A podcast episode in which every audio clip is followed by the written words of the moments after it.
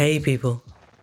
Happy New Year, and welcome to Accidental Gods, to the podcast where we believe that another world is still possible, and that if we all work together, there is time to create a future that we would be proud to leave behind. I'm Manda Scott, your guide and fellow traveller on this journey into possibility. And while I do still think there is time to create a future we'd be proud to leave behind, it does feel to me as if this year, the journey is going to be one of continual change and of greater challenge than we have already faced. I think 2024 is going to be the year when it will be impossible for anyone to pretend that the life we knew, the life we grew up believing would go on indefinitely, is actually still possible. The old order is dying. But if we're to avoid absolute collapse on a global scale, and clearly it is happening locally all over the world, usually pushed by the governments of people who are statistically most likely to be listening to this podcast. So I'm not suggesting that collapse is not happening, but I think there is a difference between localized collapse and absolute, total, global collapse. And if we're going to avert the latter, we need to dismantle the superorganism of the markets. Because it's these markets, globalization, the entire neoliberal model of free trade that was not free ever, nor liberal in any way, nor particularly new. This is the common thread that perpetuates the world as we know it. Yes, we have to change our political systems, our ways of generating and distributing power, our food systems, all of these. But at the core, it's the markets and how they operate, our concepts of value and money, the ways we trade across the world, the entire concept that capital generates capital. This is what keeps the whole show on the road. And one way or another, this is going down.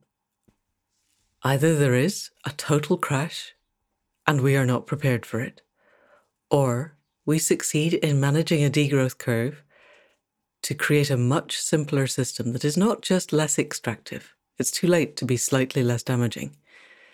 We need the curve to move to something that is actually regenerative, that repairs the desperate harm that our species has managed to do over the last decades, centuries, millennia. So in 2024, I want this podcast really to begin to look at how we could shape this downward slope, to play with ideas that could take us forward into something different, to begin to build narratives and stories and mythologies and collective heroic journeys of how we as a culture affect the change that we need. Because yes, the superorganism feels as if it has a life of its own, but it is a system composed of individuals and if we all change our behavior, our expectations, our understanding of what's good and right and beautiful and what isn't, then it will change. I still believe this is possible, and I am definitely working towards it, as is, oddly enough, our guest this week. Diana Finch has worked in senior leadership roles in a variety of socially and environmentally focused nonprofit organizations since 2001 and through this work, she became convinced that our economic system is the root cause behind the environmental and social challenges that the nonprofit sector and the whole of the world is trying to address. She became interested in the field of new economics and then joined the Bristol Pound team as managing director back in 2018. And she continued in that role until the organisation wound up last year. The experience of all of this helped her to develop an understanding of the problems within our existing economic system. And she went on to write a book called Value Beyond Money An Exploration of the Bristol Pound and the Building Blocks for an Alternative Economic System. The book isn't out until September, and she and I will have another conversation around about then. But I read it early and I was so struck by Diana's capacity to lay out clearly the various different ways that we have begun to see and use money and the alternative systems that people are trying to create, often against tremendous odds and barriers erected by the existing system. The Bristol Pound was an astonishing endeavour, and the story of how it came about and why it ended is remarkable in and of itself. But it's the ideas that come after. Why did it not work, and what could we do differently now? What could help us shift from exactly where we are to where we need to be? These are the solid gold. And we did talk quite a lot about the Bristol Pound at the beginning, so the solid gold comes towards what I would normally consider to be the end of the podcast. And we went on because it did feel like solid gold. So we might have to split this into two podcasts. I don't know yet. If we do, it'll come as a bonus, I hope. But I am hoping we can get it all into one. So we're about to kick off into that. But just before, I am recording this ahead of our first gathering of the year, Dreaming Your Year Awake. And this will go out the week afterwards. So if you came, thank you. I hope it kicked off your year to a generative start. The gatherings we're organising this year are the inner work, which I believe is absolutely essential to giving us the grounding and the connections to each other and the web of life that will let us step out into the world in a way that's healing for all of us. Next month, we have the first of our Cutting Edge series. And the plan with these was that you, the listeners, would have a chance to gather in a Zoom room and talk to some of the people who have been guests on the podcast, who are absolutely at the cutting edge of the changes we need to make. The idea was that we could talk to them, ask them questions for the first hour, and then in the second hour, we would talk amongst ourselves about how we make this work real in our own lives. I thought this would be fun and useful. And so far, we've had a lot of people sign up for the gatherings and almost none for the cutting edge. And that's fine. If it's not what you want, we will cancel and think of something else. So if you do want this, please sign up soon because if it gets towards the end of January and there's no sign ups, we will just cut it.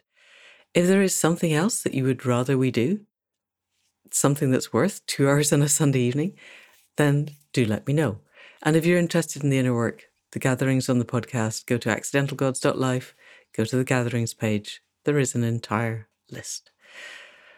Right. Here we go. Kicking off with how we actually make the change, let's explore the ways that we could dismantle the superorganism. So, people of the podcast, please do welcome Diana Finch. Diana, welcome to the Accidental Gods podcast and Happy New Year. This is our first one we're actually recording in 2024. How are you and where are you in this new year? Hi, Manda. Well, thank you so much for inviting me onto the podcast. I, I sort of couldn't believe it. Um, anyway, yes, I'm in Bristol. I'm well and happy. And I'm thinking 2024 has got to be better than 2023. Uh, so I'm, uh, yeah, I'm, I'm looking forward to the year ahead. Well done. Oh, I'm very glad somebody is. I I keep thinking that we're going to look back on 2023 as the last year of even remotely normal time.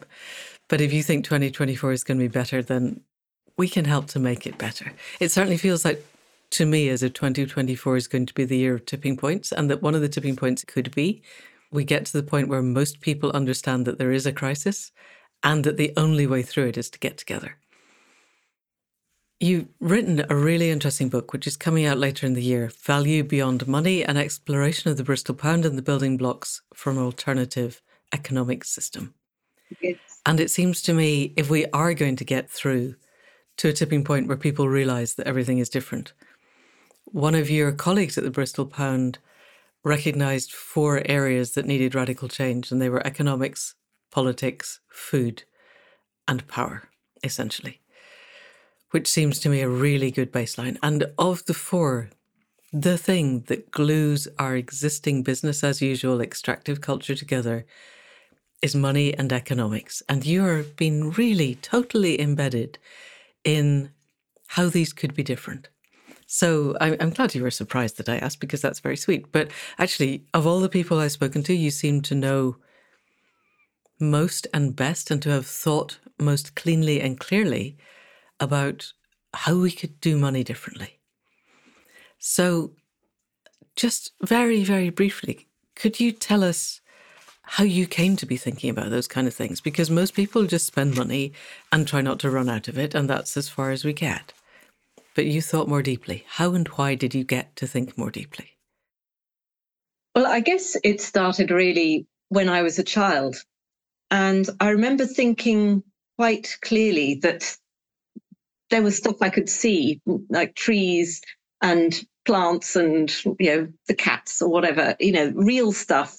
Um, and that wasn't man-made. Then there was a layer of man-made stuff that I could see, like cars and roads and houses, and that was definitely man-made, but it was still somehow visible. But it was still difficult to imagine life without it.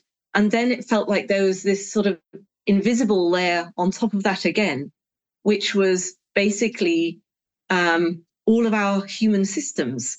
And that includes money and the economy, although I don't think I had such a, I don't know, didn't have the same understanding of it, if you like, that I have now, but also education and healthcare and lots of other systems that we live our life through, that it's really difficult now they've been invented to imagine how do we do without them. So, I mean, I remember specifically thinking about healthcare, for example, and thinking, mm. you know, 200 years ago, people just died because they didn't have antibiotics. Like, what the hell was that like? You know, I'm used to the idea of if I am ill, I go to a doctor, and hopefully, as long as you know, as long as things are working well, which they're not terribly at the moment with a doctor strike going on, but and with chronic underfunding over many years. But anyway, that's another matter.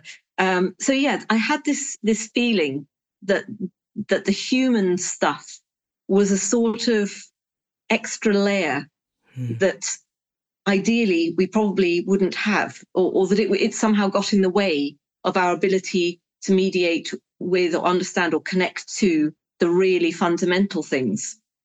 And I also had a feeling, and I think you were mentioning this before we started to, to, record. One of the early little bits in my book is where I describe how, in a science lesson, we've been learning about combustion of fossil fuels. And I, I put up my hand and said, well, that must mean, you know, given the amount of fossil fuels, this was back in 1978, it's obviously already huge. And I put up my hand and said, my goodness, we must be changing Earth's atmosphere because she had gone through the whole equation, right, of carbon dioxide, you know, oxygen in and water and carbon dioxide out. And um, and I thought oh, that may be wrong now, but anyway, it's definitely carbon dioxide out. Oh, I think it um, is. You're right. and so I put up my hand and said, you know, we should be worried about this, right? And the teacher was like, oh, don't be silly. You know, the world is huge. You have no idea. Us human yeah. beings couldn't possibly affect all of that. And of course, now we actually call this phase the Anthropocene because it is caused by human beings. And that's mm. understood by most people, you know, accepted by all but a few people now that, you know, this understanding. And you had it when you were 12. And and you were understanding the intangible systems, which is remarkable. So, having got these understandings, can you give us a very edited highlights of what led you to working with the last five years you've worked for the Bristol Pound? You worked for it until it ended last year. What was your journey to that being the place where you thought that you could exert most leverage? Hmm. Well, I guess I had started off how most of us start off when we think, oh my goodness, global warming or habitat loss or whatever, you know, how can I minimize my impact? So I started to do things like, oh, refill my bottles of washing up liquid at the local health food store and uh, walk around town with my toddler on my sh- on my shoulders and my baby in a sling instead of you know buying a car at that point and you know I, I did what I could to minimize my impact and then actually real life gets in the way sometimes and you can't always do all those things that you mm. want to do. You know we can't all be as perfect. We are living in this system and actually at some point um you know every day i found that i wasn't really able to live in line with my with the values i wanted to to live by. And i also started to think it's not enough just to limit what i extract or take out or consume I also need to think about what I'm putting into the system. Mm. And I had started off doing bookkeeping and I, I was working, yeah, I was basically working as a finance manager in in the commercial world, right? Helping companies make money and get right. bigger. Okay. And and I thought, hmm, this isn't really what I want to be doing. It's a skill I have, but it's it's not actually on the right side. You know, it's all part of of the extractive economy. And actually, I would like to be doing something more positive with my time. And so I decided to work with charities. And you know, there are finance jobs in charities, right? And I thought at least then the purpose of the work that I'm supporting with my finance work is, you know, some of them were environmental charities, some of them were social um, welfare charities. And that felt good for a while. And I worked my way up. I was CEO a few times of, of local charities. And, and then I started to think, you know, it's getting a bit repetitive. No matter how many people we help. Right. You haven't gone upstream. Exactly. Yeah, yeah. I, I, just felt like here I was pulling pulling bodies out, as you say, of the of the river, and someone else is throwing off a bridge upstream, yeah. and and I needed to go up there. And so when the job at the Bristol Pound came along, with some of those very early thoughts that I had been having about, hmm, I think this is about the economy. And mm. here's a non-profit group trying to do something about the actual underlying economic system. I thought, okay, that, that is very interesting. And, and that's the thing I would like to do. So that's how I got there. Brilliant. Thank you. Yes, and early in your book, you say, and the, and there I was in the in the world of spreadsheets and accounting, and I was really comfortable. And that does weird things to my head because spreadsheets make me go into whiteout. I can't stand it. So I'm very impressed that there are people who can do that well. And that you had identified that this was an area where you would be going upstream. And so for people listening who are not familiar with that metaphor, it's it's a very old one in social science that you can do the work where you're you see somebody floating past in the river and they're obviously drowning and you jump in to save them and then you just get them to shore, and then there's somebody else floating past drowning, and you jump in to save them. You get all your friends, and you're all jumping in to save people. And at some point, one of you has to go upstream to find out why all these people are drowning. And that's exactly what you find. There are people throwing them in the river, or they're falling because someone's destroyed the bridge, or whatever it is. You've got to do something more systemic than just trying to play whack a mole with the latest problem. And there's very little that is more obviously systemic than money, as we were saying at the start. So the Bristol Pound was a very ambitious, very interesting, and for a while highly successful and worldwide, or recognized worldwide, attempt to create a local currency. Can you, before we really look at the specifics of Bristol, give us a bit of an idea of what local currencies are for and what alternative currencies in general are and how they work, because you explain this in your book as succinctly and cleanly as anything I've ever read. So let's go for it, because people can't read your book quite yet. There are so many different types of local or complementary alternative currency, and they're often just talked about as if they're one thing, and they aren't. So let's start with what Bristol Pound was, which was a currency to help localize. And really, this thinking came out of the kind of transition movement thinking, which is, it, it was really sparked, I think, by the fact that in around 2003, if you were looking at a pie chart of oil use, more of it was being used on transportation than on production for the first time. Right. And so there was a feeling like, hmm, if we're going to tackle fossil fuel use and try and bring it down to avert global warming and all the other negative uh, impacts of fossil fuel use, let's start off with trying to localize things as much as possible. If you can bring production and consumption closer together, then things don't have to move around as much.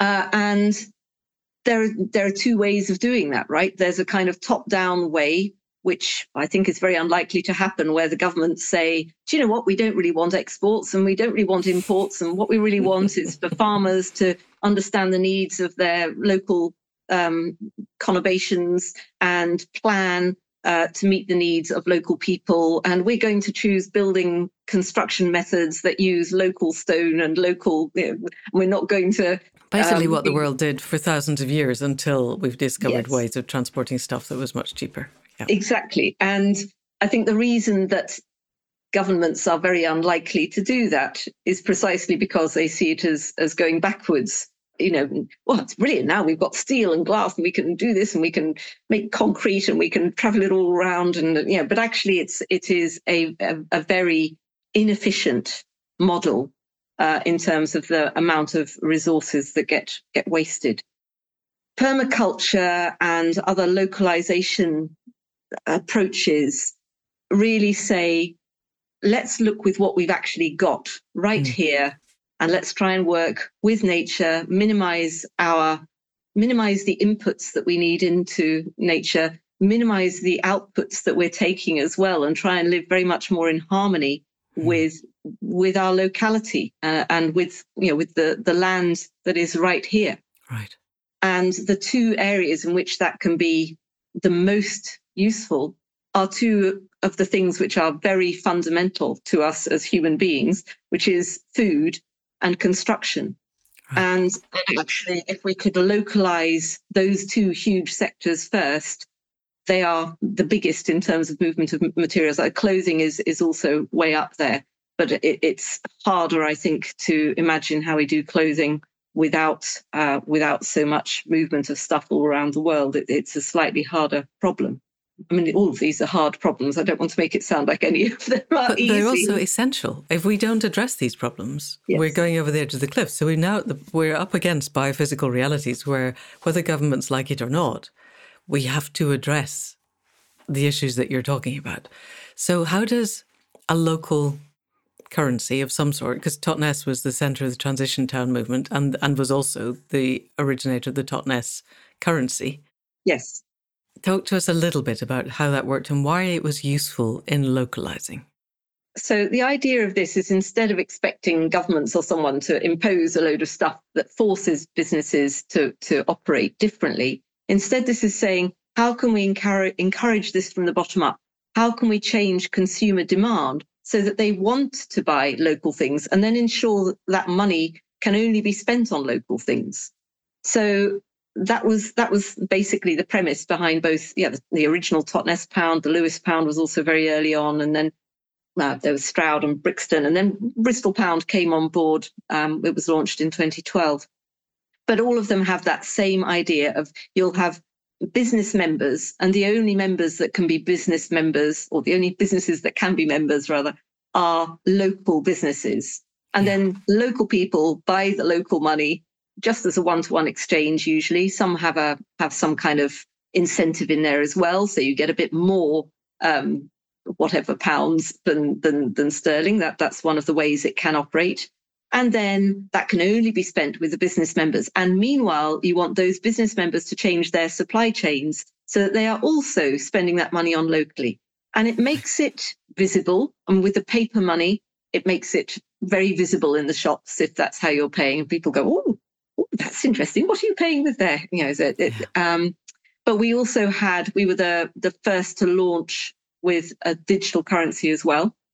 Um, it was very basic when it first came out. It was just text messages, really. Uh, so you could go into a shop and send a little text message, which was sort of text one two three four you know the short name of the shop and you know but it was be a bit but then smartphones didn't exist so actually that was highly advanced technology for the time we just forget. Yeah exactly exactly. It was um, technology that had already been used by m-pesa in kenya i guess.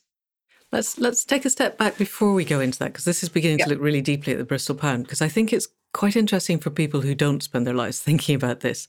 This concept of localization and because it's worked very well, for instance, in Preston. As far as I understand, in Preston, they haven't created a local currency, but they have created localization in order to the, certainly the way that I was taught it was if you consider the local economy as a leaky bucket, you look at the places where value, which is to say money, leaks out. So in our local area, one of the ways it leaks out a lot is that the county council pays somebody out of county to hire people who are also out of county to come and mow the verges, mm. which is, you know, first of all, we don't want our verges mowed. Thank you. Please leave them. And second, why are you, why have you got this huge chain of middle people and then people driving tractors very long distances to come and mow the verges when there are people in the village who could do it just as easily? So by looking at the, the ways the bucket leaks and then looking to see is, is there a reasonably decent way of doing this locally?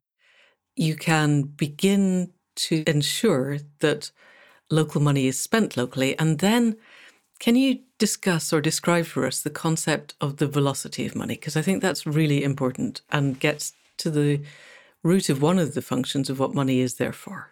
Mm-hmm.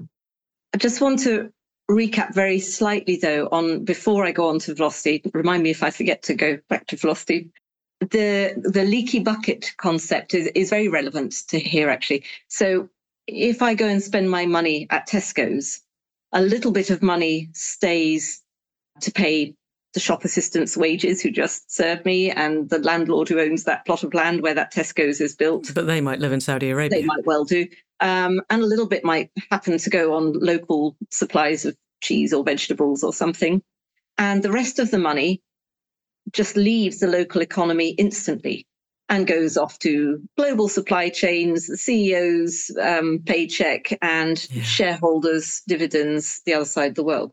And um, and so it was the idea of the localization thing is partly reducing carbon, reducing the transport, and and having that kind of, as I say, sort of more of a permaculture approach to to being in connection with our land and using that I mean, it also comes up in bioregions, right? That, mm. that each bioregion is serving it itself and, yes. and as an idea. And so that's one thing. But the other thing is stopping the money leaking out.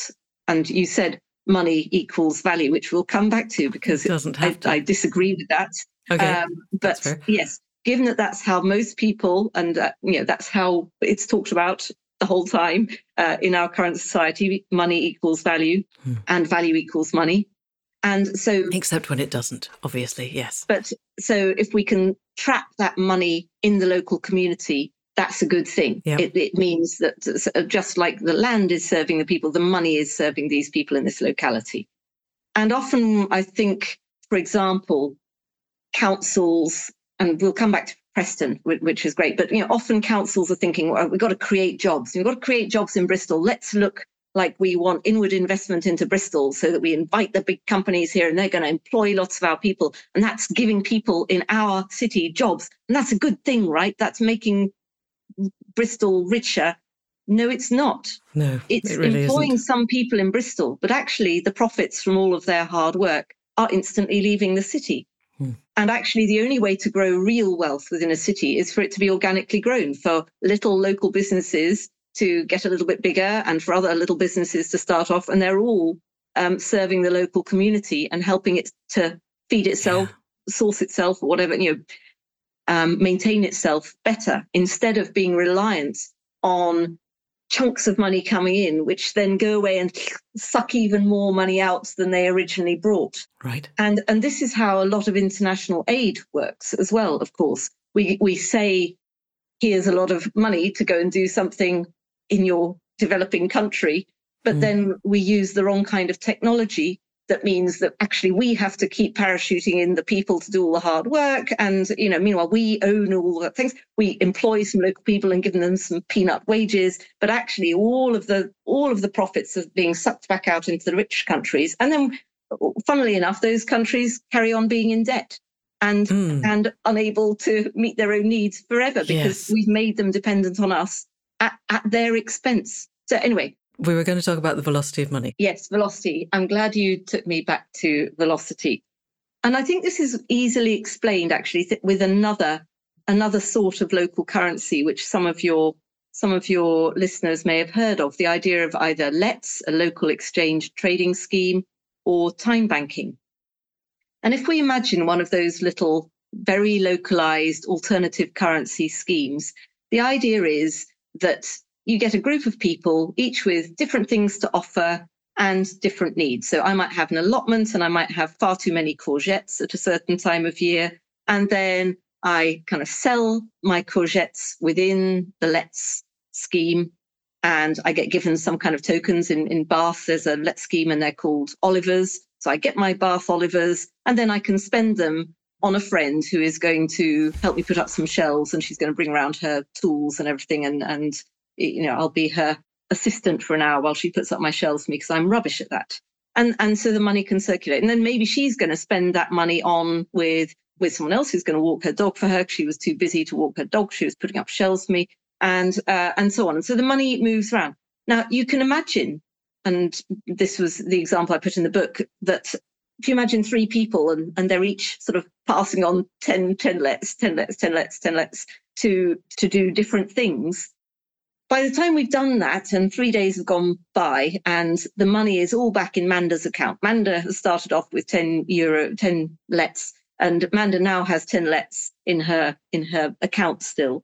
So you could say nothing has happened, but actually what has happened is that you have um, managed to get someone to help put up your shelves. Um, they have had their hair cut. They've received, you know, the next person has received some courgettes and so on, which were maybe the and it's just gone round in a circle. And the money has gone round in a circle, and it's yep. done thirty LETS worth of work over the course of three days. Even though if you take a snapshot of where everybody is, it's like, oh, nothing happened. You know, you yeah. started off. But you know these things have happened. The you know the shelves have been put up. The the the hair has been cut. The courgettes have been um, eaten and, and so on. And so the velocity is really telling you how quickly the money is circulating. And the quicker it circulates, the more work is being done by that hmm. money and the more value is being created, not in terms of money being created, but in terms of the, the effects of what that money has enabled in, in terms of transactions, work being done. Um, yeah. And social and, impact. Yes, exactly. And, and, people having a sense of value. And I think the thing that also always seems to be quite important is if the person at the start had decided to stick the 10 LETS in a bank because it matters to save and done nothing with them, that money has zero velocity and has done nothing useful at all. It's, so the circulation of money is really important. I think uh, on a larger scale, this is where people get very stuck when they want governments to be paying off debt that a government's job is to increase the velocity of money and make sure there's enough there to flow around. It's not, you know, it all comes back to the government, provided there's no big leaks, which, you know, this government is creating enormous leaks. But in an ideal circumstance, there's very little leakage. It all comes back to the government in the end. This idea that we can't afford stuff is bizarre. It's mm. it, what you want. Your government, part of the function of government is to create the velocity or to create enough to prime the pumps so the velocity can happen. Yes. And then and then block the leaks. So so yes, thank you. Oh, that, a last point on velocity. So one of the things that people might have heard about in relation to some alternative currencies is an idea called demurrage. Yes. Which or demurrage. I've also heard it pronounced. If you're in I have France, no idea yes. how how people like to pronounce. It. Anyway, it, but the idea is it's like a negative interest rate. Yeah. So that as you were saying, if you put money in the bank and, and save it up for a rainy day, it's not actually doing any work. We're all told it's a good idea to have some money in the bank for a rainy day to, to add to resilience, but just storing loads and loads of money that you don't need as a little, you know, resilience thing is just a, um, it, it's not doing anyone any favors.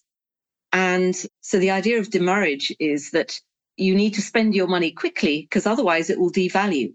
Yeah, it's negative inflation in a way, isn't it? Exactly. It's like spend it quick and uh, so some of the, I was saying that some currencies, for example, give you a bit more than you paid for originally. But then one of the downsides might be that those same currencies might well then make your money disappear quicker yeah. if you don't spend it quickly. But each time it's spent, it kind of regains its full value. There were also scrip currencies that were like this, where they would be on bits of paper but they would get a stamp every every week or something, yeah. and each stamp would reduce the, the value of the yeah. of the money. And again, so these were these ideas have been around for a long time um, and played with by different people in different parts of the world at different times. And in a way, inflation creates inbuilt demurrage or whatever, however you want to pronounce it, to our currency. Because if I were to hold on to £100 that I had last year and inflation is running at 5%, it's it has lost 5% of its value over the year, which I think is one reason why people who think capitalism is a good thing don't like inflation. Mm-hmm. Because it, it creates the desire to not hoard your capital. Mm-hmm. Yes. I mean, I think how and why inflation exists, it, it hasn't been invented to help velocity. Um, but maybe we should leave that there because I will quickly be out of my depth if I try and uh, go I, into... I, I think inflation is a fascinating thing because the narratives of why inflation happens always strike me as as being entirely wrong. However, let's not go there mm. because this would get very technical and other than you and me, nobody else would be interested. Whereas I think the idea that the money that we spend at the moment is not the only kind of money and is not necessarily the best kind of money and why other kinds of money might be better is is going to be crucial to how we get through the bottleneck we're at at the moment because I would say fiat currencies are going to collapse and given that they're going to collapse and fiat currencies are the dollar largely but sterling is still a fiat currency just Liz Truss did her best to undo that but she failed if sterling or the dollar collapses, what are we going to do? And having ideas, at least, of what else could step into the breach is going to be really important. And the great thing about things like the Bristol Pound is that really dedicated, very hardworking people put a lot of thought into how it could work. And you were one of those. So let's talk specifically about the Bristol Pound, what it was and how it worked, and why it worked mm-hmm. and and where the, let's have a look at the road bumps on the way because I think that's really interesting. Is what got in the way of it working as much as what helped it to work. I think it's worth starting off with the with the fact. In fact, it was not just an idea; it was a fact that originally it wasn't just going to be the Bristol pound, a currency for localization. There was also going to be a mutual credit scheme alongside it. Right. And mutual credit, a, a lot of currencies actually that have been created at various points, uh, especially in periods of recession or where there's a, a, liquidity shortage of money, bank money, if you like, or a fiat currency. People have developed mutual mm. credit systems. One of the famous ones was the Wörgl experiment in the 1930s in the midst of the Depression. And it was so successful in the in the space of a few months of getting bridges built and all sorts, you know, generally getting everything working in the middle of, of a depression where nothing was working and no money was flowing, that the the governments got Shut very yes, got very yes. anxious about losing control of their monetary systems yes. and therefore shut it down. Yeah. There are others which haven't uh, you know, been shut down in the same way that in more recently, it was in the early 2000s, there were the Palmas which was again a kind of a, a made up, it was basically a form of mutual credit, I would say, in that it was money creation that would pass around. Where was that? In in Brazil. Okay. And then there's, I mean, another. It's arguable as to whether that's really mutual credit. Maybe that was just an injection of made up money. But one that definitely is mutual credit and that is still going today is Sardex, which is it's used by. I was looking up the stats the other day. It's something like forty thousand businesses across Italy are now part of the Sardex system. Right, right. And it started in Sardinia. It started in Sardinia uh, as a way of, and, again, it's that same idea that I was talking about earlier on with, you know, if you've got 10 LETS and you pay them to a friend and pay them to a friend and, you know, they pay them to another, and then it comes back to you.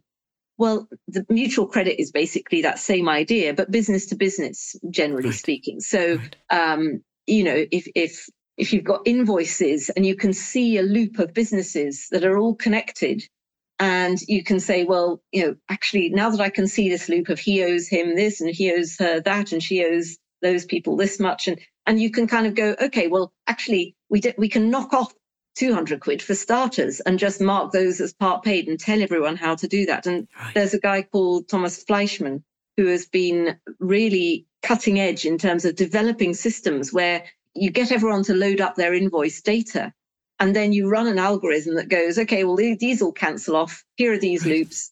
And then right. tell everyone okay these are the things you can mark as paid. And actually you've still got to pay these guys and these guys. And this this invoice is now discounted because it's part paid. But you know so you do all those. Everyone does their their entries. Can we unpick it a little bit? Because i understand it because i read it in your book. But i think can we give in the same way that we had one person wants their shelves put up, and the next person wants their dog walked, and the third person wants their haircut, and the fourth person has courgettes, and the, the money flows around in a circle. Can you just give us a kind of a businessy example so people can picture this? Okay. So let's say, and I did actually put it, I, I decided on an example in the book. Let's see if I can remember find it. It's something, no, don't worry. I expect to, I'll, I'll, I'll just make it up if it doesn't work. Let's say I'm, I'm a farmer, right? And I'm selling some cheese that I make on the farm to a local shop. And meanwhile, that shop um, sells a bunch of their stuff to a restaurant And then the restaurant creates some ready meals that actually come back to me at the farm because I've got a kind of camping thing on the side and I'm I'm doing ready meals for campers. And so well it's it, it's not the same one as I did in the book actually. Close but, and so the, the money is moving round in a circle and it's coming back to me. And I, I might not know that middle shop or that middle restaurant. You know, like, uh, there there might be some people in there I don't know. The the loop might be a lot bigger than I can see.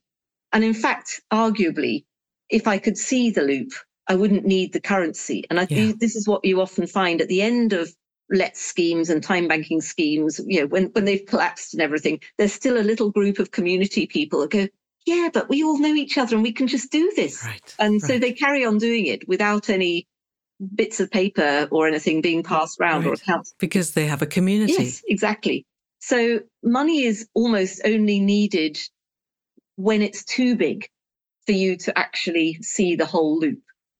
And yeah, the idea of, of mutual credit or of this thing, which is, if you like, one stage beyond mutual credit, which is let's just have everybody's sales invoice data and mm. let's get a computer to to do cancel oh this cancels this this cancels this yeah. you know see the loops in operation and then just tell everyone okay you know the, the net effect on your accounts is zero but now you're not waiting for someone to pay your bills and and you're not having, not having to, to pay the next loan, person. pay the yeah. next so it can reduce your it can improve your cash flow because you're not no longer waiting for invoices to be settled forever and it can then speed up how quickly you can pay the next person and reduce your reliance on on a bank overdraft or, or a loan and ai presumably makes this super fast. Probably. I, I, mean, within the last, last six months, we could have increased the speed of those algorithms to the point where they're basically happening in real time. We could do. I mean, I, I, don't think that's been. I think um, I think it might be. I'd have to check. It's either Slovenian or Slovakian government that has actually been trying to do this. Wow. At, at a kind of government level.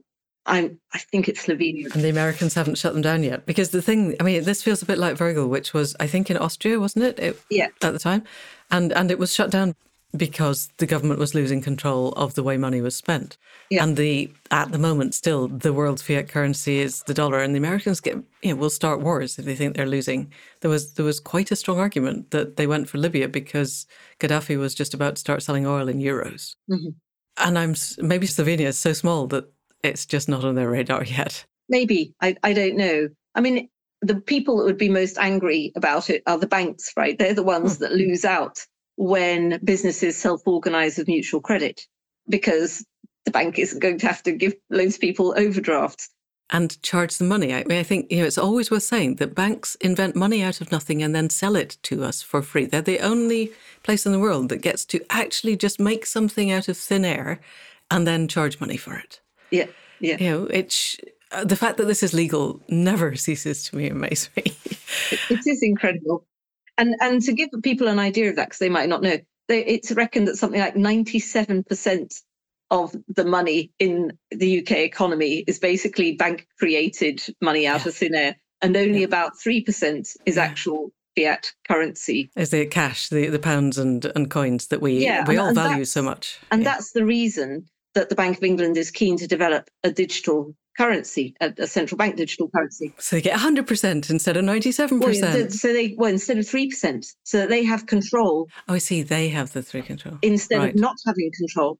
And as well, especially when they can see other governments doing this, and there's a real fear that, you know, Americans and Chinese get going much quicker on the central bank di- digital currencies than we do, then that becomes the main way that money is passing hands. And suddenly the, the UK. The Bank has, of England just ceases to exist. Well, it has no control over our system. But the government would still.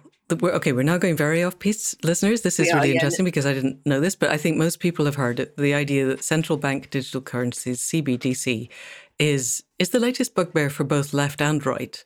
That people on both ends of the political spectrum are saying, I do, you know, hang on to your cash, hang on to your pound notes and your coins, because at the point where there's a digital currency, we're in handmaid's tale area. Somebody can just press a button and you have no money because they decided you have none. And that's not You know, if you could trust the people at the top, that would be great, but we don't, and we can't, and it's going to be a while before we can. So, and yet, the Bank of England, as you're saying, if they lose control of every part of the currency, if if a version of Goldman Sachs is the only creator of money, not great for the Bank of England. But but given that governments spend money into existence and banks lend money into existence, the government is always going to be spending central bank money into existence. Surely. It won't be spending America's central bank money into existence. Exactly. But at least it will have some control then over how much money it's adding into the system. And it can decide, and, and I guess this is this is the interesting thing about how might it impact on taxes and things like that because generally speaking taxes can only be paid in the legal tender of that hmm. particular mm. Uh, nation and so that's that is the chief control mechanism for making sure it comes back to you so that there would be something there but I, I, would say something else about the the central bank dis- digital currency thing because I, I, was invited uh, along with positive money to go to go up to the bank of england actually and have a kind of a session on it. You see, you talk to all the most interesting people, Dan. and I actually think it could be a fantastic infrastructure if we consider that what we need to do is decouple, and this might well be not obvious, so maybe we'll have to go back to this. But if we're trying to degrow and reduce our, our general footprint and make do with less so that we're not constantly buying more and more stuff, and that means actually less employment. Both the left and the right in the UK wants to grow the economy. We're told every day, oh, we're going to grow the economy by doing this. We're going to grow the economy. Which is why they're all neoliberals. Yes. And we don't want to grow the economy no. because. Okay, so sane people don't want to, yes. We, we can't grow the economy without increasing our footprint, our damaging footprint without extracting more. The only way to grow the economy at some level is to extract exactly from a, a system that is not going to bear much more extraction. So by physical limits on our capacity to extract. Exactly. And therefore, degrowth is the thing we need to be trying to get our head around. And the question okay. is, how do we degrow without hurting lots of people? Okay. And that is a very difficult problem.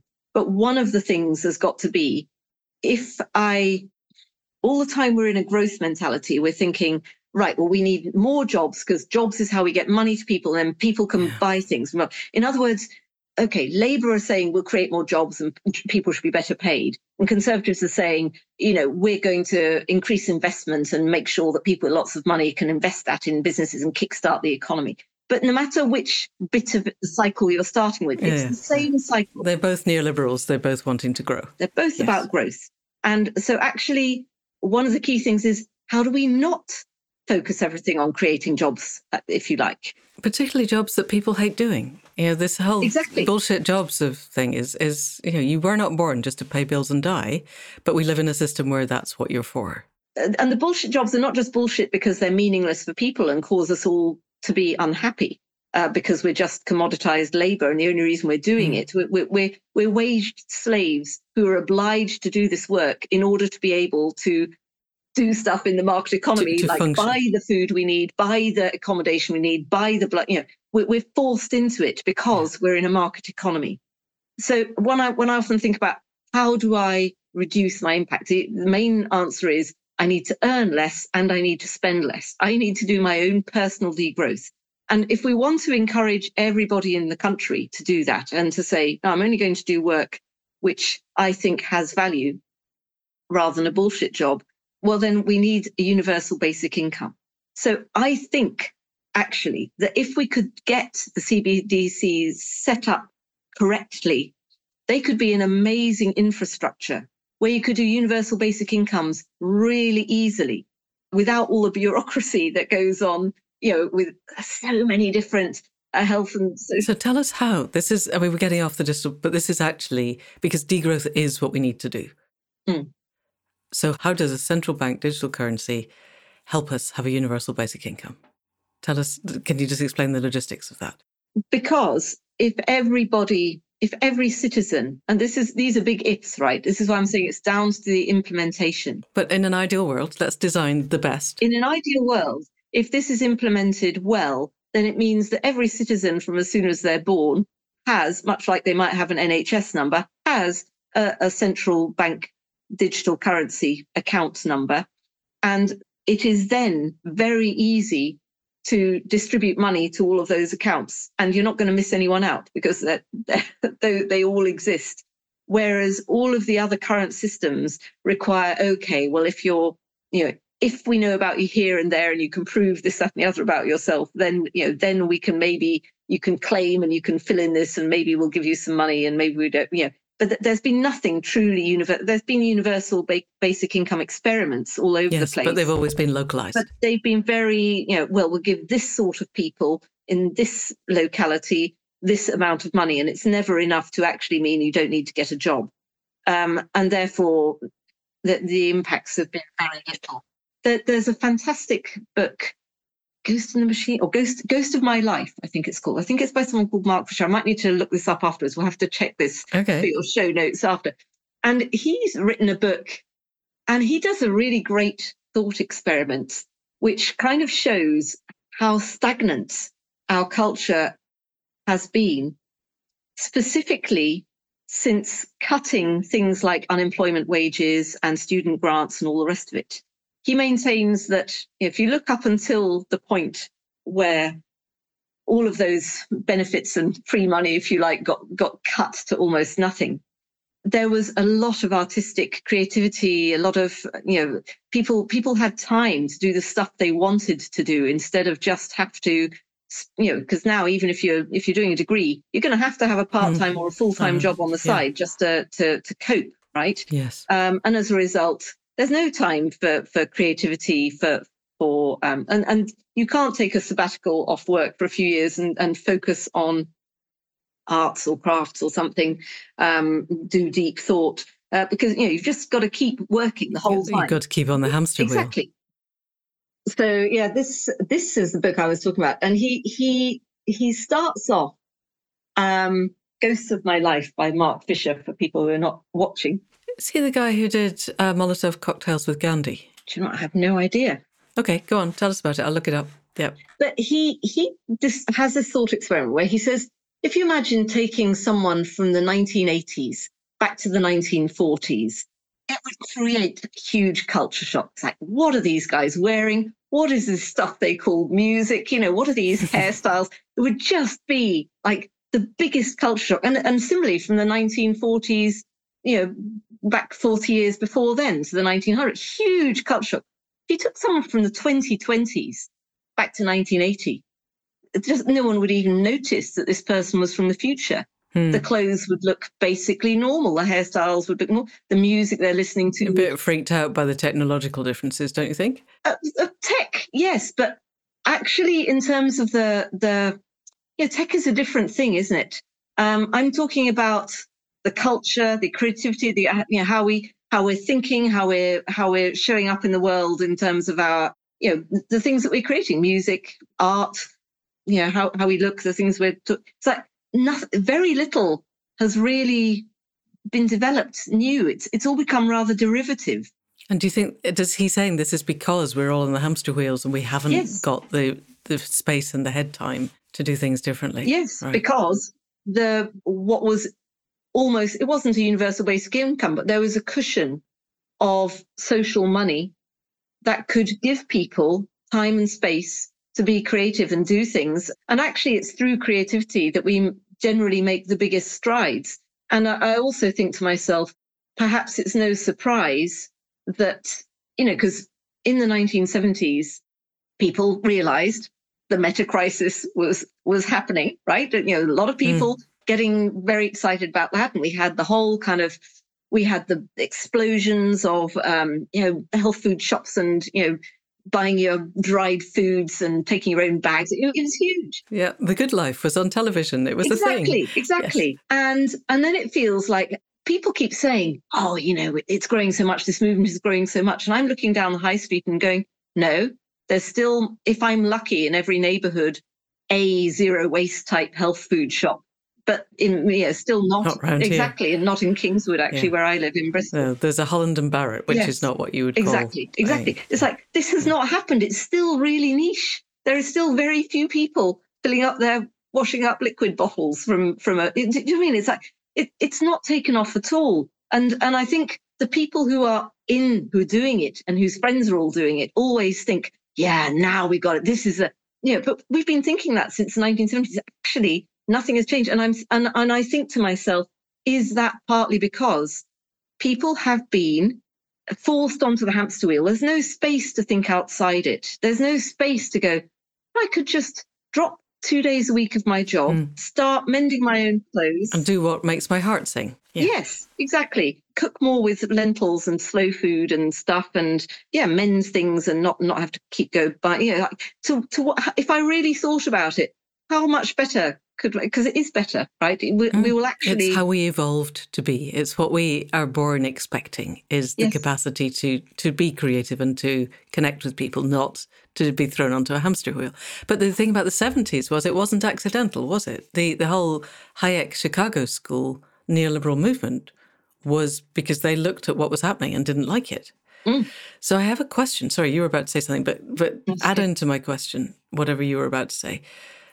UBI is great. It's a really interesting idea. I feel we had this conversation endlessly at college. So, UBI without rent controls, in its broadest sense, is a very fast way of pumping public money into private hands. Because you can give everybody their central bank digital currency, you can have a thousand, whatever we like to call them, lovely coins. And by tomorrow, your actual rent, the cost of your electricity, your water, will have taken 999 of them away. And, and the people who will benefit are the people who are now on their third yacht. I completely agree. What else we could have is, a, is universal basic services, which would involve the money, that the government having whatever is the created money and flowing it into services that hopefully don't have too many leaky buckets. Mm-hmm. Is the Bank of England interested in equity or are they interested in controlling the velocity of value?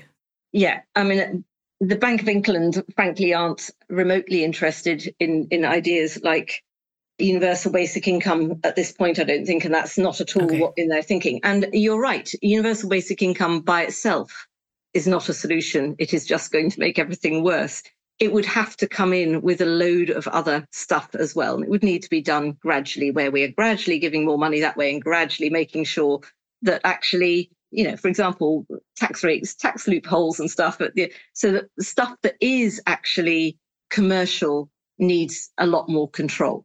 And and I, I think this is kind of maybe much later on where I where I get to by the end of my book where I'm thinking, okay let maybe let's maybe let's do this now quickly. Can we do it quickly? Well because it, i think the where do we get to is actually quite detailed. I i think let's briefly very briefly just go go back into the bristol pound because it is still an interesting project because i think the where can we get to and what can we do is actually huge and we have not a huge amount of time left. So let's just give give us the bristol pound briefly and then let's have a look at what we can do. Okay so the Bristol pound briefly was on the one hand, this local money going from local people to local businesses, local businesses onto other local businesses, doing that, both retaining wealth in the local community and reducing the distance between production and consumption. That was one bit. And the other bit, which never got off the ground, was going to be the money creation through mutual credit to enable that velocity and take away some of the power from the banks to control the velocity of that money that bit never got off the ground. So, but the, the localization currency did.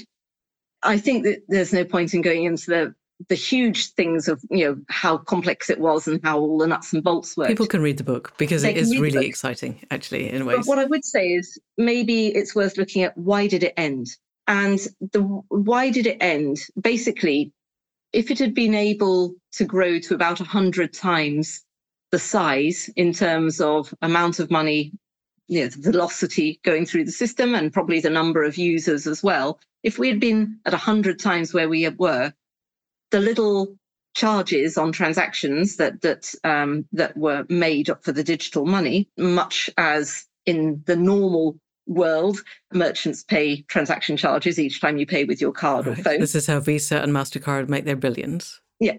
Right. So we could have it could have been self fulfill it. It could have been self maintaining, it could have been viable as a currency in its own right, but we could never get up to that level of usage. Why couldn't we? And that's really a marketing problem. And here's the problem. We, the way we marketed it was we said exactly what we were trying to do. Like, hey, we're trying to localize the economy. We're, we're trying to, you know, basically be good people. Yeah. And it's a very sort of ideological thing that you have to get your head around and then agree with it and then believe it would work. And if you can do all of those three things, then fine, you'll join the Bristol Pound and maybe you'll even use it occasionally. Right. But but all the time that you're saying, come on, you mustn't go to stop going to Tesco's. Tesco's really bad. You you must you must do this other thing. Right. And you know, you've got to go to the butcher and the baker and the candlestick maker, and you've got to, you know, if that means it takes twice as long to shop, well, that's a good thing to do because this is important. And if that means your shopping is going to cost twice as much money, you know, because you're buying an ancient grains organic sourdough bloomer instead of sliced white from from Tesco. And it's much healthier for you and it's not going to give you diabetes. Yeah. So that's the reason we couldn't get up. We we created a barrier. We said in effect, if you're this woke and you get all of this new economy thinking, then you can join us. And and otherwise, you know, there's nothing to see here. You know, people would say, "Oh, so do I get a discount card?" And I go, "No, there's no discount card because we're trying to help little tiny businesses that can't afford to give you discounts. So right. you do this because you want to make the world a better place and you believe in it. Like, and the fact that your business might go bankrupt in the process is irrelevant to us because we're all good people. Well, the fact that you're you know, mother of four living in a in a council estate trying really hard to just mm. cope.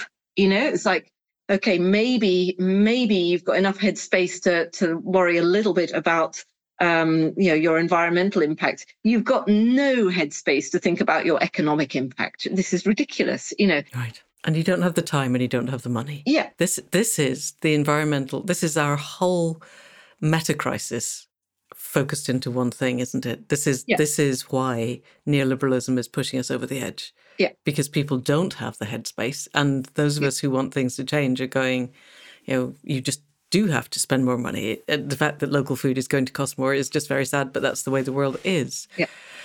Okay.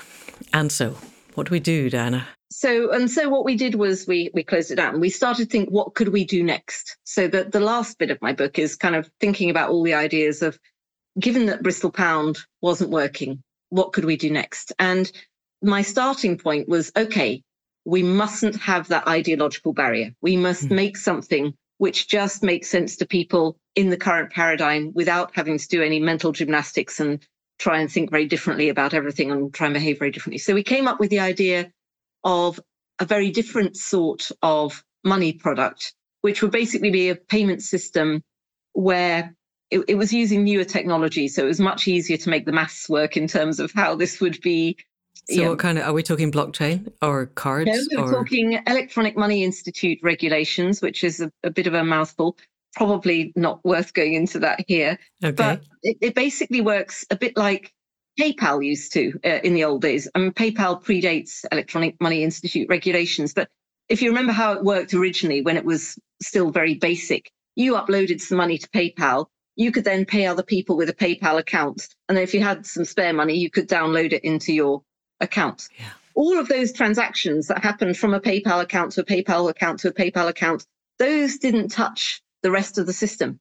It was only PayPal. Pay, for PayPal, it was very, very cheap to operate. It's like debit this person, credit this person. No third parties, no yeah. kind of, you know, Square and, you know, Google Pay and, you know, banks doing a load of transfers in the background that need to be paid for. No, they owned the whole thing and they encouraged everyone to have an account on their thing. So we were thinking same thing, right? We have everyone have an account on Bristol Pay. We were thinking actually it would be City Pay. We would have lots of implementations of it all over the place. And running that then, you know, running the transactions is very cheap. We still could charge a transaction fee as PayPal do. Which is why Peter Thiel owns half the South Island of New Zealand. Exactly, exactly. So, so the business case works, right? So what we needed is why would you use this platform?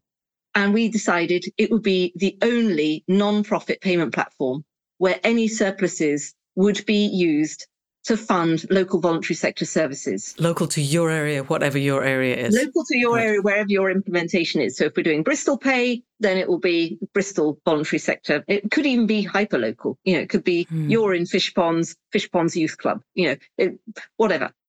So that was the kind of idea. And we, we did some market testing. We said to businesses, you know, if you could accept another method of payment with similar costs to your current method of payment, but it would be raising funds for the local voluntary sector, would you be up for that? And they we got mm. 100% yes, even from big businesses. In fact, perhaps especially from bigger businesses because they find it harder to give that local we care about your locality message. I mean, they sometimes have little green bits of plastic, which you, yes, yeah, but it, it's not really very much. And then they give a two hundred pound grant. But we're basically siphoning all the value out of your location, and then we're going to give you a very, very tiny fraction to the exactly. local dog and cat home. Exactly, right. exactly that. So uh, we all asked people, you know, would you use this? And they said yes, of course, because I want my youth club to survive, and I'm well yeah. aware that they're not getting grants anymore from the local council because the local council is just you know, having to squish everything out. Does this not end up being an argument for government not funding anything, though? Does this not just end up undercutting or, or giving the government an excuse to stop funding? Though they're going to do that anyway. So there's a difference between this is how we sell this and uh, we tell a story that people understand okay. and get them to use this platform. Whether or not it's a good thing, you know, should charities exist? You know, uh, is a whole other discussion. Is okay, a whole yes, other discussion. Right. Charity should not need to exist. But anyway, let's let's just. but they do. This is the real world, and this would be. I mean, who wouldn't want to use something that worked as well as PayPal, but wasn't actually helping Peter Thiel to buy his fifth giant yacht? Yes, exactly. And so that that was the idea. We have our kind of localized PayPal type solution that generates money for local voluntary sectors. The the local council very happy about this idea as well because you know would they have taken rates in this um, n- no but it was more about they were interested in it because they could see that this potentially um, is a way to add money into the voluntary sector which they're not able to do okay. and you know they're they're constantly having to outsource things to, to, to charities at the moment because they just can't do it all so we thought right we've got something which talks to everybody within the current paradigm once they're doing that okay, yes, we're also raising some money for some local charities, which is a great thing. But actually, it wasn't the purpose of what we were trying to do. That was mm. the way of making a business model that gets people on board. The purpose was to get people to understand value and their impact in a very different way. And the way we wanted to do that was to sort of have a game thing on the side. And the games would have tokens. The tokens wouldn't buy you anything. The tokens would be like your Fitbit steps or your Duolingo lingots or monopoly money, right? They don't actually buy you anything, but they they kind of yeah, they're points in a game. They make you feel you feel good. It's gamification. Yeah, yeah, they make you feel good. They dopamine you... hits basically. They're going to give you dopamine. And so we we started to think about what are all the things that we could do that we could count that would like be like wow, we're creating a different world. And we had so many. There were so many ideas. Right. So, for example, uh, one of the ones was a shorter shower challenge where you sign up to the shorter shower challenge. Every day you say, Did I manage to do my shower in three minutes or less? And every day that you did, you know, it's like, oh, hooray. And maybe you've got um, it, your profile picture is driven by the tokens you've got. So maybe, right. you know, if you're saving water, right. you've got a lovely lake with ducks on it and things. And, and actually the lake dries up and stuff if you've been using too much water in your shower and the ducks looking unhappy kind of thing. Right. So it's not just you gets to see it, your neighbors and your friends and your community gets to see visually. If you share it. You don't have to. But I was quite big on data privacy. We're not shaming people. No, definitely not. So it would be as much as with Duolingo, for example, where if anyone who plays that about where, which I know nothing. Well, it doesn't matter. You you basically can choose like, oh, let's be friends, let's be friends, and then you can see how each other is doing and high five each other and stuff. So more like that than like social media, if you like. But right. the data would be held on a blockchain, and so at an anonymized level, we could create stats like in Bristol, 3,200 people have been doing the shorter shower challenge in the last month. And we think we've saved this many gallons of water and this much gas heating it up to shower temperature. We could have other things. So uh, I can't go through them all. Go on, go. No, this is really exciting. So go. So rewilding a bit of your garden. I don't know if you've looked around at gardens and, you know, they're, they're either like plastic lawns, or they're real lawns, but real lawns are barely better than plastic. Oh, oh they sprayed glyphosate all over. Yeah, exactly. Yes. Uh, or they're you know decking areas, or or you know paved over, um, the cars parked on it. And we were thinking, right, for every square meter that you rewild, you, you get a token. And then we start to go, oh my God. Extra points for hedgehog tunnels. And yes. Right, exactly. So, because we Ponds. need to change the norms, right? This is all about changing the norms and making people think, oh, that's a cool thing. And we're not saying you must do this. It just instead is a fun thing where people get to be part of it and get to go, hey, look what we're doing. And instead of thinking, oh, what, you know, like one of the ideas was car free days, right? So each time you manage not to use your cars, like you get a point kind of thing. But you're feeling instead of like, it makes no difference, you know, if I jump in the car to take the kids to school today, I'm running late and it's bloody raining, you know, let's just jump in the car. Yeah. Nobody's watching. Instead, it's like, oh, I'd be letting down the team, you know, yeah. um, I, I want to post my tokens. I, I want to post my results. I want to and, and I want to be part of that positive movement, that collaborative mm. effort yeah. where we're a group of people who are trying not to use our cars. And that's a great thing. I, I thought about the other things that could be really huge, like skills that, you know, mending clothes, spinning, weaving, knitting. Oh, another big one was, you know, the Extinction Rebellion do the do the de-escalation training. And I thought, yes. oh my God, imagine if you could run de-escalation training and, and you get a, a token for doing that and you got it popular and you got 20% of Bristol's population having done de-escalation training. Can you imagine what that would do to um, police call outs and accident and emergency and but just the general feeling of how safe you feel in the pub, right? Yeah. Um, it, it would just be huge. It would be transformational. And, and so we were just thinking about all of these to try and make people understand or have a vision or feel that collaboration. And it would be the total opposite of how it is when people try and do it on Facebook or Twitter. Because yes. you know, on Twitter, if I put up my hand and say, "Hey, you know, I've done de-escalation training and I'm trying to be," it's like, "Whoa!" Yeah, you can the imagine troll army will come yeah. for your blood. Uh, and equally, if I try to say, I'm trying to be green, I'm having shorter showers, and they all go, Yeah, but I saw you eat a hamburger. I saw you go get on the airplane. It's like, we have to get out of it's this. Just beyond toxic. Exactly. So instead of having both apathy and a kind of negative, you know, shaming culture. What we need yeah. is a positive, positive reinforcement. Yeah. Yes, and collaboration and a feeling of I'm I'm doing something. So this was reminding me a lot of Hullcoin, which I tried to get hold of them to talk on the podcast, and it had dissolved before I ever got there. And and for those listening, Hullcoin seemed to me a really interesting idea, where they were creating a local currency that was not linked to the fiat currency, it was valued at whatever the person giving it out said it was valued at. And it was going to be for social goods. So, uh, particularly if someone had, for instance, given up smoking and they'd gone along to the local clinic to help them give up smoking, and people said, okay, you've given up smoking for a day, you get a Hull coin. Or you helped in the local library for a morning, you get a Hull coin. But then you could spend it. For instance, one of the examples they gave was that football tickets cost whatever football ticket costs. I have no idea. But five minutes after the game starts, they're not worth anything at all. But we've got 30 spare seats here, so now we're charging them out at a quarter of a Hull coin each, and you can come in. Or the swimming lanes are part empty at 11 o'clock on a Wednesday morning because nobody wants them. So 11 o'clock on a Wednesday morning, quarter of a Hull coin, you can come along and swim. And because they were not fixed to the fiat currency, they, as I gather, the Tory government of the time, this was 2015, had agreed that they weren't taxable.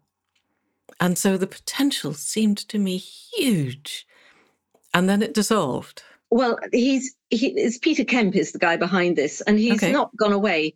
He's been doing stuff in the Netherlands, and then more recently, he's been doing it in Bradford. And Bradford have got, I think it's called Citizen Coin, and it's not dissimilar. Oh, I want them on the podcast. And I, yeah, I chat with Peter, and I have a lot of time for him.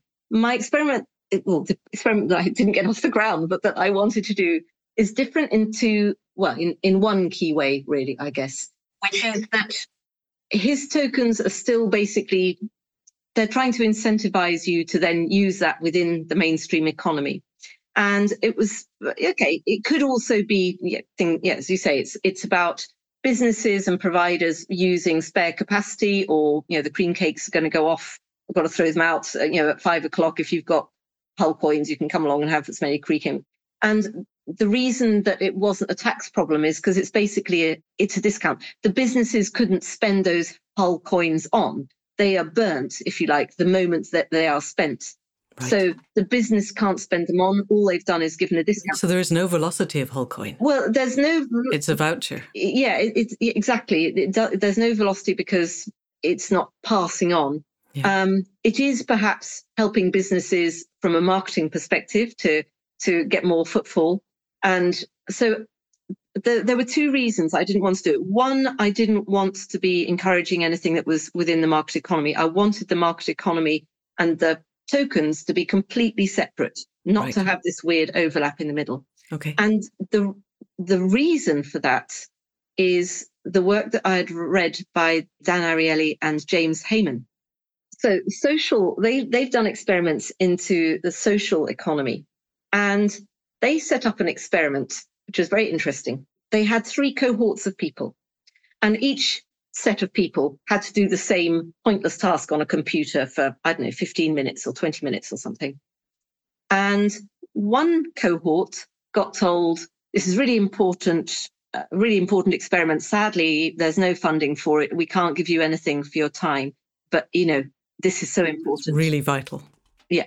Another cohort got told, this is really important work. And yeah, it's been well funded actually, and we can fund you at the minimum wage actually for the time that you're doing this. I'm afraid it's only the minimum wage, but it's you know it's a proper market rate for your hours, and however long it was, wherever it was happening, that was five dollars.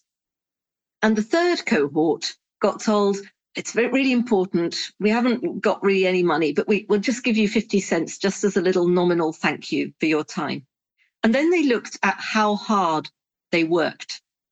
And the ones that were paid nothing and the ones that were paid a market rate worked basically equally hard. The ones that were paid 50 cents barely lifted a finger. And there's there's something that clicks in to us. As soon as we frame something in market terms and we think it's not worth my it's not worth it, it's not worth right. my time, then we don't really bother. And I think this is the case with a lot of nudge economics, which haven't worked. Some some have worked a bit for a short amount of time, but many of them nudge economics things that have been tried haven't really worked long term. And the reason is that you're not really paying someone for the amount of time they're having to put in to, I don't know, sort out their recycling or put up with having a, a shittier car that you don't like as much, um, you know, or, or whatever, you know, whatever it yeah. is. It's like yeah. the, the quid pro quo doesn't feel like it's a fair. Isn't, it isn't a value. It isn't a shared value. So anyway, they repeated the experiment with nothing, a box of chocolates worth five dollars, and a Snickers bar. And when they repeated it this second time, they didn't tell them how much those gifts were worth. They framed it for all three cohorts as this is really important. Either we can give you nothing, or we can give you this little thank you, um, you know, here's a Snickers bar to say thank you for doing it, or here's a box of chocolates to say thank you for doing it. And they all worked the same hardness. The ones that had a Snickers bar worked just as hard as the others. Because ah, it didn't have a unitary value on it. Yes. And then they did it a third time and they told them how much the Snickers bar was worth and told them how much the box of chocolates was worth. And as soon as they introduced that kind of like, well, we're giving you this and it's worth 50 cents, immediately the market mentality was triggered.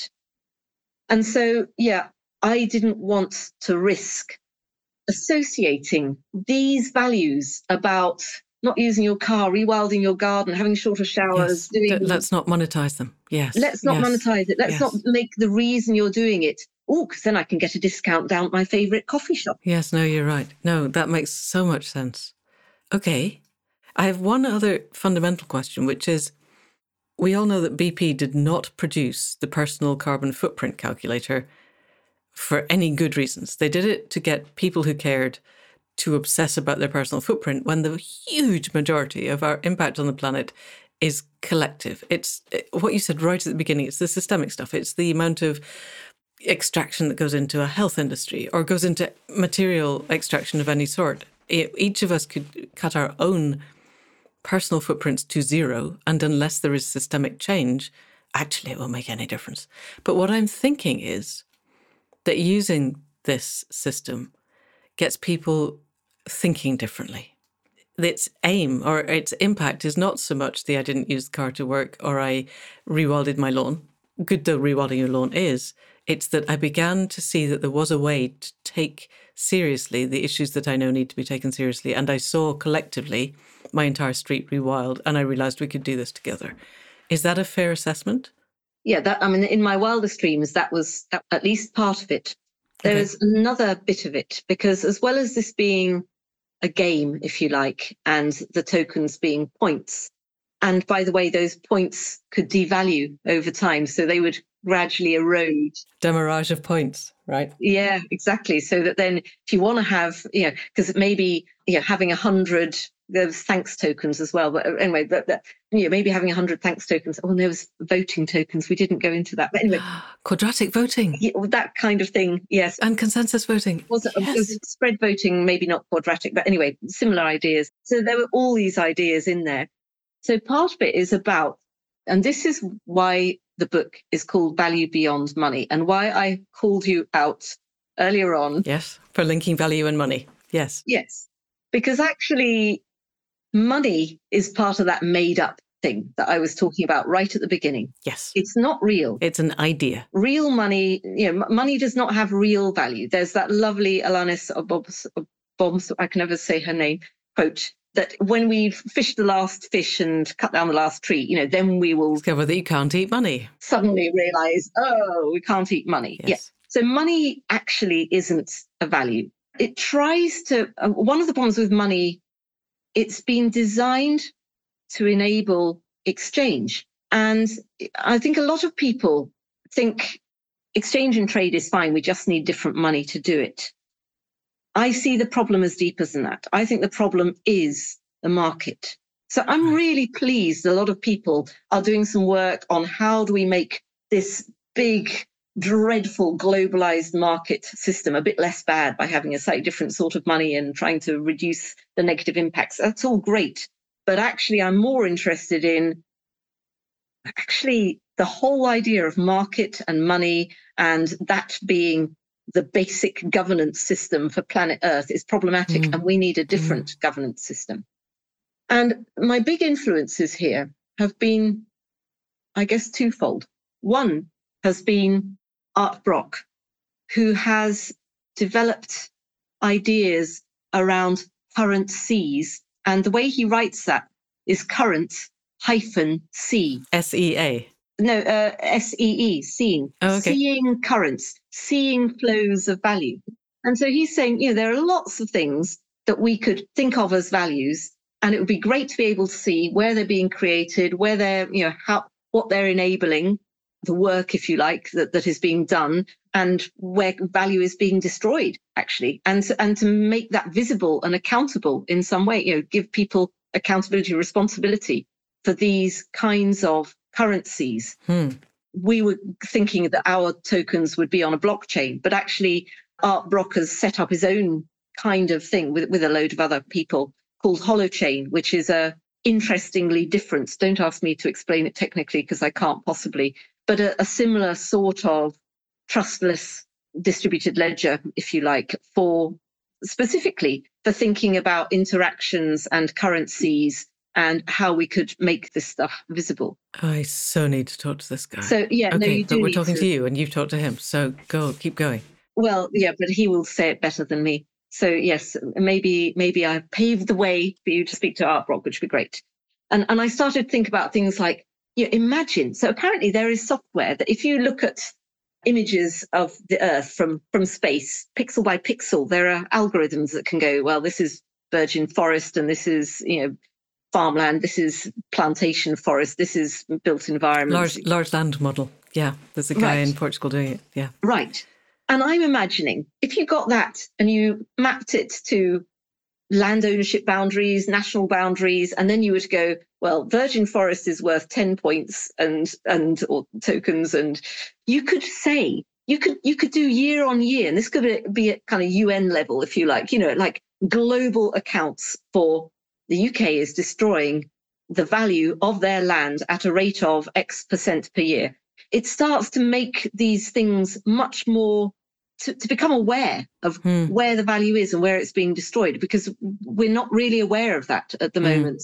Uh, and it certainly has no impact. But you know, if if there were like, you should be matching your environmental land score and your social, you know, how many people are dying below, you know, below the age of whatever, or how mm. many people mm. are have diabetes yeah. and yeah. you know we could start to have a load of different social health social cohesion all kinds of different yeah. Currencies and another key area where i think we need currencies in the in the Art Brock sense is for manufactured items. At the moment our current system what makes it worth money worth mm. you know, have value is its creation and initial sale. And then it's just nothing which is why we don't care about it, why the circular economy stuff really struggles to get going because it has no no va- whereas actually the value it's ongoing life. If it has been designed to have value if it isn't an, an item of clothing that's been designed to fall apart. It's designed to do something. It's like the velocity of the money thing. It's got to be doing something.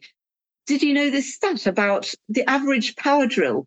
It is it gets used for 18 minutes in its entire life. Oh, I heard four minutes and then it's in a landfill site. Because we use it we put up one set of shelves and then we put it in the attic and then we either forget it's there and then we buy another one we buy another one because now there's one with hammer action and it's cord free or or maybe we get it out and because it's not being used it's just seized up and so we have to chuck it out you know but whatever, whatever the reason. Whereas actually it should be yeah. being used and it's yeah. probably only got 18 minutes of life in it. That may be that may be another stat that most drills can only work for 18. I think it isn't because Stroud and the places have, that have their tool library. Yeah. Eh, they they really do really well yeah, yeah, because yeah. exactly that you know a hundred people could use this for 18 minutes at a time and it would be absolutely fine exactly so so and they're and they're doing repairs as well as part of that you know, my, my daughter works in one here in kingswood and so circular economy, so yeah, manufactured items need a currency as well. So there's all these currencies, and this is the Art Brock idea of how do we really track value,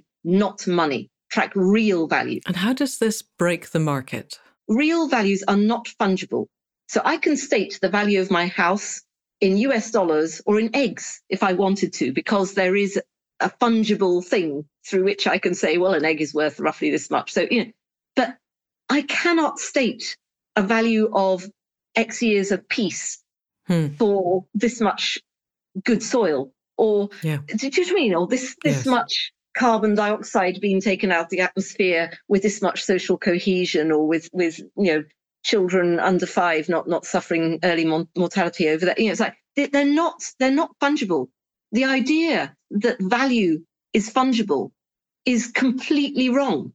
And yet we have based our entire system on a market mentality that says there's one thing of value, it's called money, it's completely fungible. And the way we pass it around is through market transactions. And so this is the other problem with a market. There's always a markup, right? Otherwise, it doesn't work. It's not a market. Exactly. Yeah. Someone has to make a profit, and therefore somebody else has to make a loss, which is usually the plan. And, and so money, you know, we give money out to people through through wages, and then we we extract it back and, and the, the, general process for money is to go from the poorest people to the richest people and we've seen that happening right you know that, that is it's so obvious that it that that is how money works and governments keep saying that oh yes we'll trickle down blah blah blah it's, it's just not true it's a complete lie it's a complete lie and i think most people are seeing the lie now except the real ideologues yeah. then yes if we break the market in the way that you're suggesting by accepting that actual value is not fungible. The people who are currently doing very well out of the market, because eh, this is what Nate Hagens calls the superorganism. Mm. It is what powers the planet. It is what keeps everybody else moving. Yeah. Can you see a way to the soft landing, to uh, taking the market apart in a way these people are not going to then end up with 16 yachts and all all of the stuff that they have, but they're still going to do quite well. Eh, but in a way that doesn't doesn't cause global war. It's very tricky, and I, I would be lying to if I said, "Oh yes, I know how it could work." I, I really don't. However, what I can at least do is say we've got a rubbish system. What we need to be doing is designing the system that we can move over to and let's try and develop it. And what does that look like? And I guess that's really where I'm trying to focus. And I'm thinking the world is one thing that we all have to share. It is a commons. It is the commons. It is the global commons. And working from Ellen Ostrom's principles, we therefore need to govern it as a commons, not as, you know, like if we really believe the earth is a commons and that people all have equal value and that we have a duty not only to this generation, the next seven, seven generations, but you know, we're trying to. So the whole biosphere. Yeah, exactly. Yeah. We're trying to actually steward the planet for ourselves and for the future. You know, if that's really what this is about, we would not invent as the governance system no. a market economy. What would we invent? We'd invent a kind of commons governance system. And so let's get busy trying to decide that. What will it need? Well, it won't need money because, as I've said, money is at complete odds with, with what value is all about. But we will need currencies to see where value is being created and how it's being shared or how, how it's being destroyed. We will need organizations of some type because for things like a health service or to build a computer, you do need coordinated things and you do need you know supplies from different parts of the world. But those organizations don't need to be corporations. The key thing about a corporation is it is uh, apart from non-profit organizations but basically a corporation is there to make money for the shareholders. Whatever its stated activity is it's yeah, not its purpose or the venture capitalists who funded it yeah yeah so we need organizations but we need organizations that are purpose driven and that are future guardian model coordinating people to do things, but not on the basis of money. And we also need to completely change our concept of land ownership. You know, at the moment, I can buy a bit of land anywhere. I can dig up, um, you know, lithium and create havoc, and uh, it's fine. I've bought the land. I don't have to think about. Mm.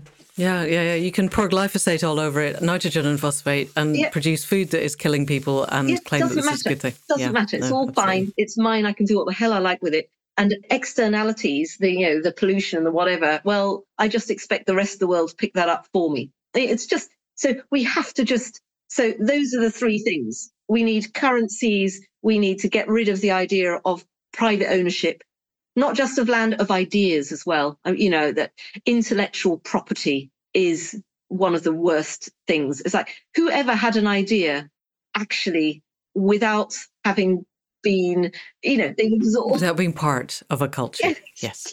Yes, absolutely. And so that's what I want us to try and be, you know, that's what I'd like to be involved in doing next. You know, my, I hope my next job is helping people design and experiment how we do a conversation because Elinor's Elinor Ostrom's work, you know, like you know, everyone needs to have a stake in it. They need to, you know, work out what the rules are between them, and uh, and then we need to be able to call out bad behaviour and sanction that. Right? That's that's kind of what yeah. she said, in short. um, and that can work fine without any kind of tech or visibility, if you like, when it's 150 people in a community managing a bit of land. Exactly. But at global scale, it can become a global state quite quickly, which has implications we might not want. We need visibility because, you know, when it's 150 people, I can say, John, I saw you do that. And now is the consequence. Even so, politics being politics, and we all still have our Paleolithic brains. I was talking to someone today about a completely separate thing, but she said the organization, people don't leave until they die, and the people who are oldest have the most authority, and the rest of us cannot argue. So you still need to create systems of emotional literacy and, and democracy, even if it's just a room full of 20 people. Exactly. So, so, how are we going to do this? Can we avoid a hard landing? Probably not. One of the most interesting conferences I ever went to was in Hull, actually. And we had two days or three days, I forget what it was, of trying to decide, you know, what is the new economy you know, that, that comes next. Right. And it was great. And about halfway through day two, I kind of put up my hand and said, you know, these are amazing ideas and it's all fabulous. But yeah, how are we going to get there? We, we haven't talked about what's the thrutopia? What's the what's the through line? Exactly. Yeah. And she just said, "Oh no, we all know the current system is just going to collapse. This is about how do we create some kind of legacy or model that the poor bastards who live through it uh, and come out the other end so that they don't recreate the same rubbish.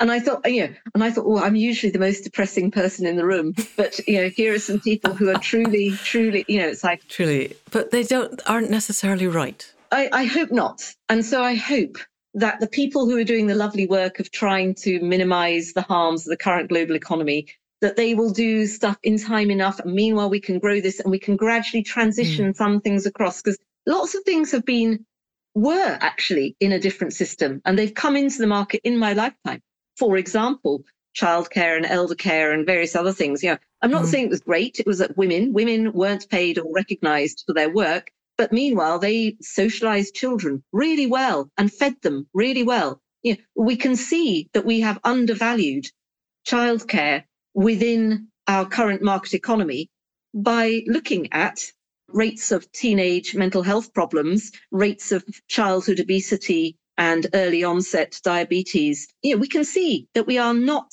yeah. we are not actually valuing how we socialize our children and similarly how we look after our older people correctly.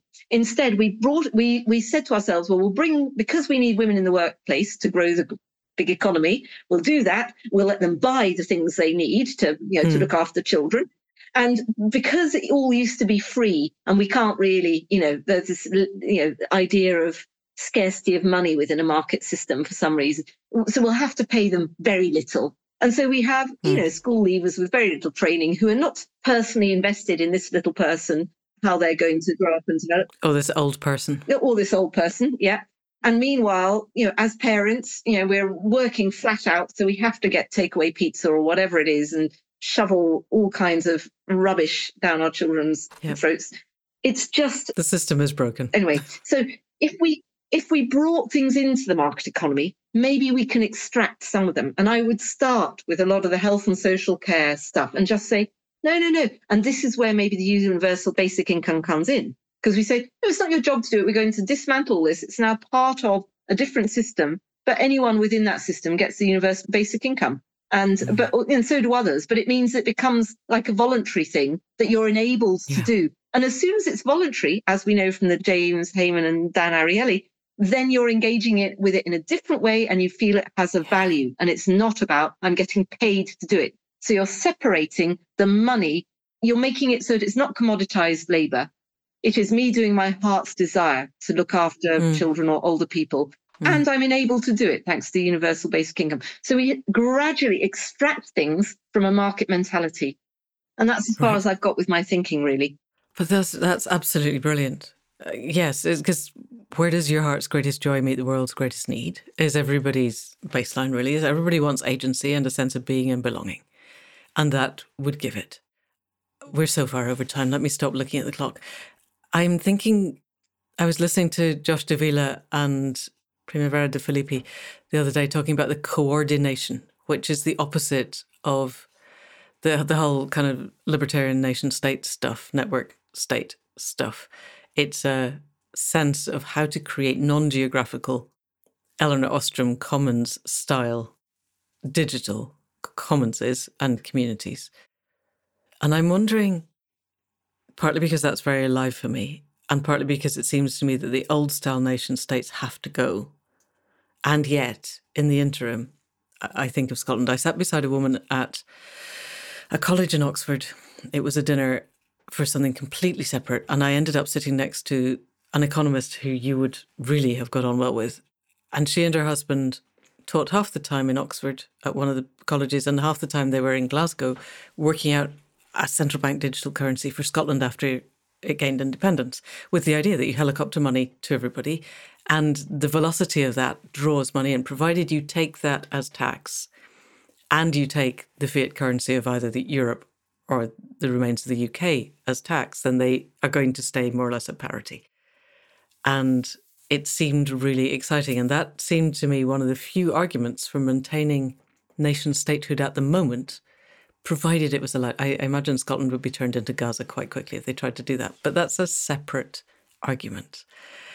That if one of the Scandinavian nations or Iceland or New Zealand or somewhere that has geographic boundaries was able to take on board because this is everybody said when a crisis happens, the ideas that are around are taken up, and you have to have the ideas around, and that's what Hayek and the Chicago School had when everything fell apart in the 70s was oh look here we've got this whole new idea that we can give to you intact and it will make everything right and so if you have ideas that enough people believe in, they'll get taken up. I struggle to see the existing governance hierarchy taking this up. We're going to need new governance, aren't we? It, it is. I mean, you're right. We need that, or the current systems will fail. And this is why, even though I hate the idea of a massive disaster, one, I think it is, you know, I feel like it's inevitable in a way. And I feel like maybe it is part of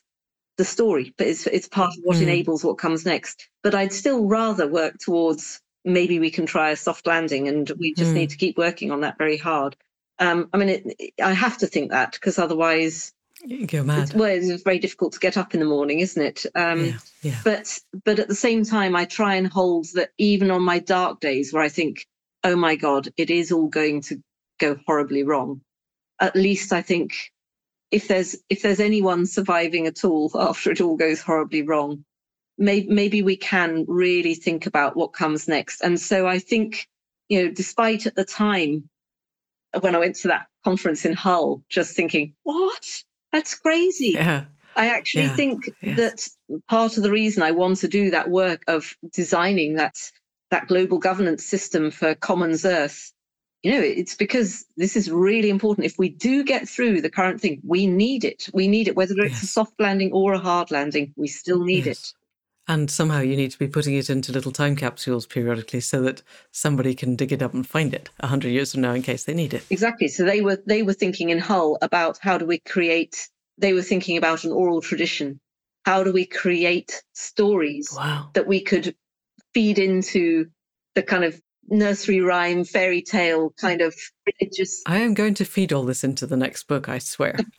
so if you if you want me to to somehow give credit, I will definitely give credit in the acknowledgements. But um, mm. yeah, we need. This is. I mean, this is why the whole Thrutopian writing concept is. If we could get every bit of fiction, if all of the big writers started writing stuff with this embedded in it. Mm. It would be there overnight. If every television producer could not get anyone to write EastEnders or the next Jane Bond without it having this in it, mm. it would happen within a year. It's you know exactly. Uh, but they won't take it. No and at the moment. But if they couldn't get anything else they would have to take it. That's a really lovely thought. And I, I, think that is the problem isn't it? That that kind of mass entertainment that we are you know through film and cinema and it's conditioning. It's propaganda. Every bit of it is propaganda. It's both distraction and propaganda from you know the little placement of a coke bottle here to the normalization yep. of here i am sitting by a pool drinking a cocktail you know it's like everything is just, and here I am jumping on an airplane, and you know, it's just built into the yes. plot of everything. And you can understand yeah. it. And I am the guy or the woman who's made it. And if you haven't, it's because you haven't just spun the hamster wheel quite fast enough, but you will get there. Yeah. Yeah, yeah. We we could have a whole nother podcast on. We could, but let's not. Let's not. Let's not yet. We'll do it one day, though. Okay. This has been so exciting, so interesting. Is there anything uh, uh, we could go on talking for hours. I completely get that. And we will definitely come back for a second go. Is there anything that you want to say to listeners that they could usefully do now to help to be part of making this a reality? Yeah, I mean, I, I think just, uh, okay, you haven't got a game to help you do it. Yeah. Try and have that mentality that actually I could just shorten my shower. I could just, you know, just the little things that you can do every day. And it's, and it's so easy to have that attitude of like, well, why would I bother? It makes no difference. But there are so many ideas for those little things we could do. And, and if we do it, we help make it more normal so that someone else will do it. It's really provided we tell people we're doing it. Yeah, exactly. And and te- uh, uh, this is another little bit actually. The way to make change happen is it, it doesn't happen usually by some big social media influencer.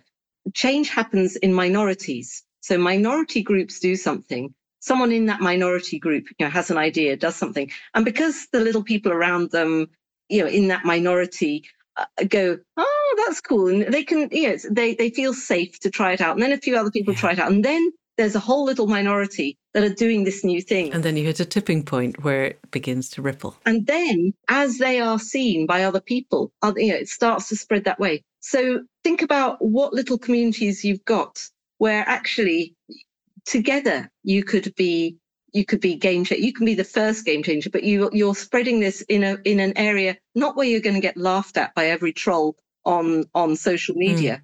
but instead where you're going to just share it with people where you feel safe doing it. Uh, and and I guess the things that I would be trying to do, and the things that I try and do in my own life, is how do I both work less not very good at that, but at least I try and I try and work for less money. and hey, you enjoy doing spreadsheets, so they don't feel like work, right? So, yeah. So be less dependent on money, maybe. You know, be less dependent on money, reduce everything you can. You know, just just mm. really look at like, did I need to buy that, you know, new mm. pair of whatever? Did I really need it? Yeah. Like and and just try and every purchase that and then when you're working less, then you've got more time and then you can spend more time cooking. So then you can get that veg box that you've been meaning to get. And and then you don't have to go to the supermarket and you know troll up in the it's like it so it's just little things and and but the the key thing that I'm constantly thinking is I want to use less. I want to spend less money. I want to use less money. I want to earn less money and spend less money. And that's I think it, you know that's a good place to start maybe. That's fantastic. Right. Well, until the next time, we are so going to have another conversation because this is so exciting. And I want to know where you're going to take this. And maybe maybe we can make it happen somehow. There must be ways. Great. That would be great. I, ha- I have a few ideas, but it's going to take a, a while, I think, to to work out exactly what to do, which is part of the reason to write the book and then think maybe after that. And when is the book out? Tell us when the book is going to be out.